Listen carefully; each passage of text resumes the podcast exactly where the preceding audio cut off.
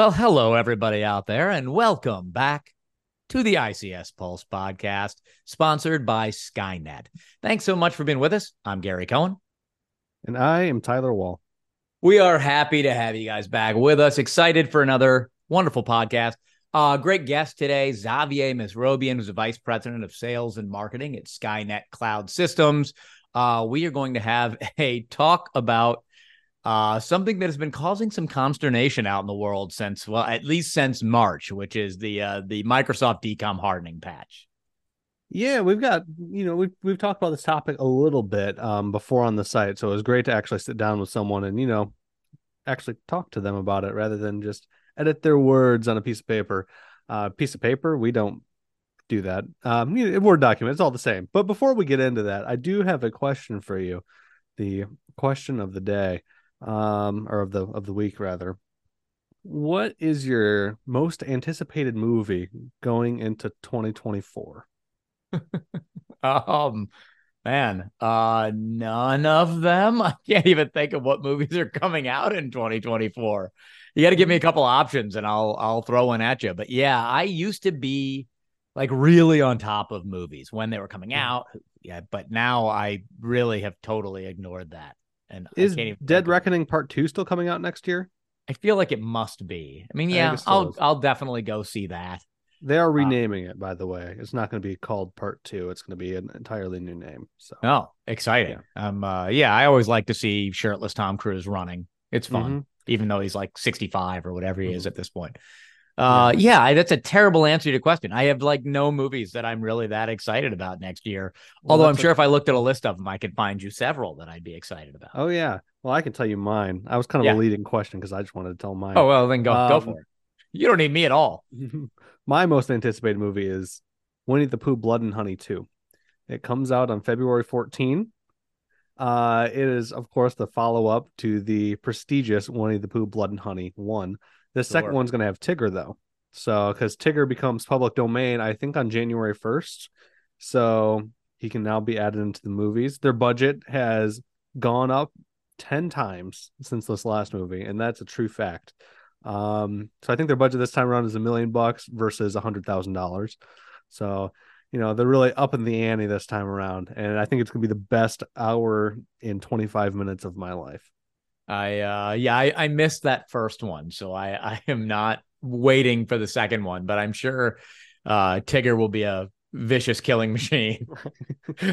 I can promise you that much. Just like he was intended to be. yes, um, indeed.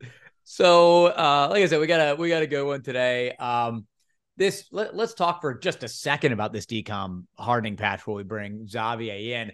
Well, we had an article on the site on ICS Pulse. Uh, I mean, it's probably dates back to, in fact, I can look December of 2022, where we were warning people about this patch hitting on March 14, 2023.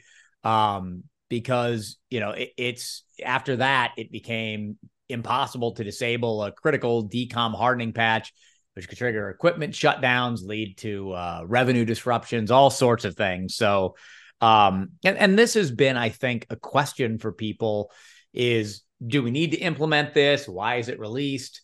Uh, all, all sorts of things. Does it only relate to OPCDA? Um, so Xavier was able to to go into some depth about uh, what this means for you and and and why you should or should not mm-hmm. be worried about it. And frankly, you probably should be worried about it. You should be, and um, not to spoil too much of our conversation, it's uh, causing some some bit of an issue for uh, different system integrators out there too. Just because, you know, with the addition of the DCOM patch, you can't add DCOM without the highest security profile, and so it's just it's become a nightmare for system integrators around the space. So make sure you're you listen to the whole thing because it was a great conversation with him about DCOM and he really delves into into what it means, what it means for you. And now a word from our sponsor, Skkynet. Don't even talk to me about DCOM configuration. What a nightmare. And the new Microsoft patch makes it even worse. Never fear, Tyler, because there is a solution. The Data Hub DA Tunneler lets you network OPCDA securely without DCOM from Skkynet. Secure industrial IoT redefined. And now back to the podcast. Uh, we're going to bring in, like I said earlier, our, our guest, Xavier Mesrobian. He is the vice president of sales and marketing at Skkynet Cloud Systems. Uh, really appreciate him coming on with us. Let's bring in Xavier.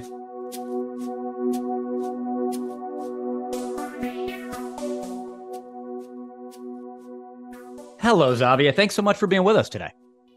Thank you, um, Gary. Pleasure to be on the podcast. Yeah, we're we're excited to talk to you, especially today, where we will be talking to you about something that's been causing some consternation in the world: uh, the Microsoft DCOM hardening patch. Uh, to, dive right into it here, I mean, many systems engineers are are facing this DCOM hardening patch now, which was released in March of this year. Can you tell us a little bit about it, what it's supposed to be doing, and then really, does a client need to implement this patch? Because obviously, it does have some ramifications on their system.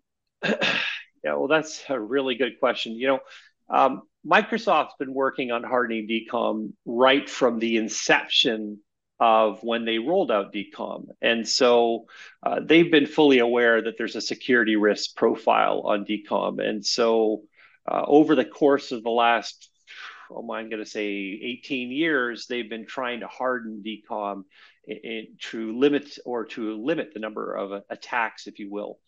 Um, you know, for for systems integrators, um, really, you know, most people didn't really concern themselves with DCOM. They would, you know, they would implement the lowest level of security because it was the easiest way to connect industrial systems. But the fact is is that this DCOM patch has now made it virtually impossible to connect to DCOM without implementing the highest security risk profile. And so, yeah, it's a big concern. It is a big concern for integrators. Uh, they are having to go back to old systems, um, implement the DCOM patch. And do they have to?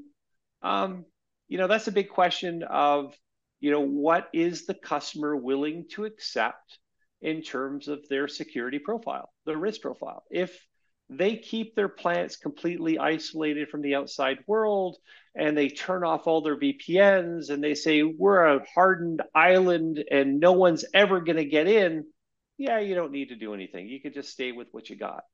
But really, that's not the world today. And we know that because if we look at all of the industrial cyber attacks that have taken place, um, you know, what is the last the last number I got was 39% of companies have been attacked or were part of an attack. Well, there's still 61% of the companies out there waiting to be attacked. So, uh, you know, recommendation, you need to harden your systems, like it or not. And um, that DCOM patch is going to cause you some fear, but you got to deal with it you know, 61% waiting to be attacked or have already been attacked and just don't know it yet. Right. Exactly. So do you know why this was released and could you walk us through that uh, that whole process and reasoning? well, Microsoft released it. They actually released three um, separate patches and they did it in stages. Um, you know, the first stage was, hey, look, we're hardening and this is what you got to do. The second one is, hey, we're hardening and your options are restricted. And the third one was, hey, we're hardening and you don't have a choice. And so they did it primarily because, um, you know, the main reason is they discovered a vulnerability that a potential attacker can bypass server security to attack an organization's network devices. And bypassing security is, you know, it's something you just don't want to see. And so having a, you know, forcing a higher level authentication on DCOM restricts or limits that attack profile. Got it. Uh, does does this DCOM hardening patch just relate to OPCDA only, or or no. is it wider than that? It, it's much wider than that. It's uh, there's a lot of applications that use DCOM, um, and um, it just so happens that in our industry, um, the reason it's become so you know so talkative or so much in the in the news is because of OPCDA. And you know, if you go back through the history of OPCDA, it was released in 1996. Um, you know, it relies on DCOM, and so the field really that we, it worries about is predominantly is OPCDA. So, do you have any advice you can share based on your customer experiences? Um, yeah. So, you know, we have what 20 over 27,000 implementations worldwide and we run into a lot of customers who have DCOM issues and so the, implementing the patches.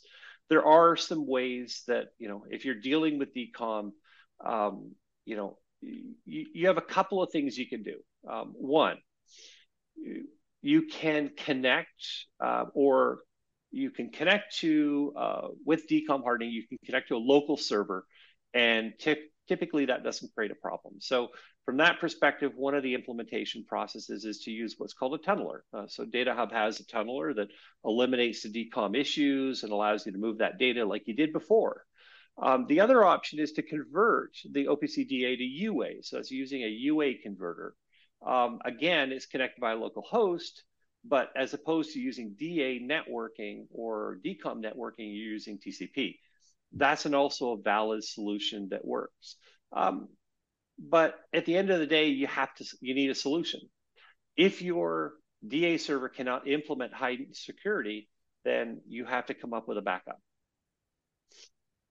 So uh, there was a lot of fear, I think, in the, uh, the manufacturing community and the cybersecurity community, honestly, about like what happens if we don't install this patch? What if we don't do anything about it? What is your worst case scenario if somebody just says, I'm going to ignore it, pretend like this didn't exist? Well, if you ignore it and pretend that it doesn't exist, um, you're making it much easier for an adversary to take control of your control systems. It's that simple. Um, if you can inject, you know, if you can, if you can inject um, into the data stream, you can shut down a plant. Uh, you can you know you, you can do disruptive damage. Now understand that the average average adversary is not interested in turning a plant into a bomb. They're more interested in locking down the systems. Um, having the patch makes it much more difficult for them to attack your plant. Um, remember 90% of all hacks in industrial automation take place in IT first.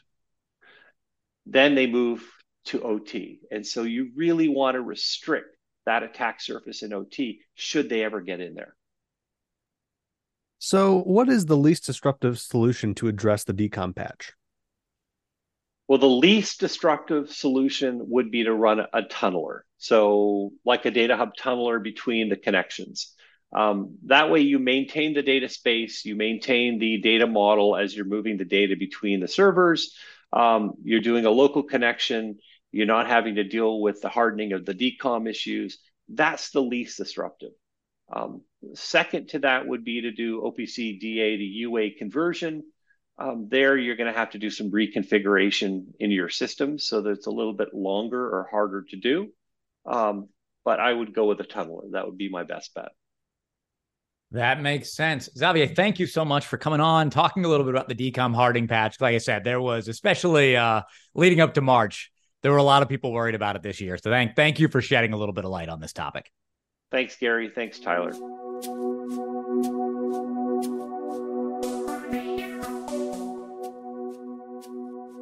And there it is. One fantastic conversation with Xavier. You know, he had a lot of great things to say about the DCOM patch. Uh, and like I said earlier, before we even jumped into it, it really is a problem for those integrators and you know trying to help them just just trying to get them to well in a sense that it makes their jobs harder i should say. I was about to say it makes their jobs easier. It doesn't really it, it makes it's a it's a problem for them so you know i think he had a lot of great things to say about that and just DCOM in general yeah it's you know it's what he said in the podcast which is obviously you know this is disruptive do you need to install it if you were on an island and none of your systems were accessible by the internet, nobody could get in or, or out, then you probably don't need to install it. But that's just not how things work today. Um, you know, everything is going cloud based, everything's connected. IT and OT are, if not converged, they are well on their way to convergence. So, uh, yeah, you should probably install this thing. But uh, good information for him. I'm happy to have him on here talking about it. Mm-hmm. And if you're looking to install more great information just like this, just like that DCOM patch, you can look at the rest of our site, icspulse.com. It is spelled as it sounds, or if you prefer the longhand version, industrialcybersecuritypulse.com for you know more great content just like this. We have great videos on there covering different sectors of the industrial industry, you know, from facilities to critical infrastructure.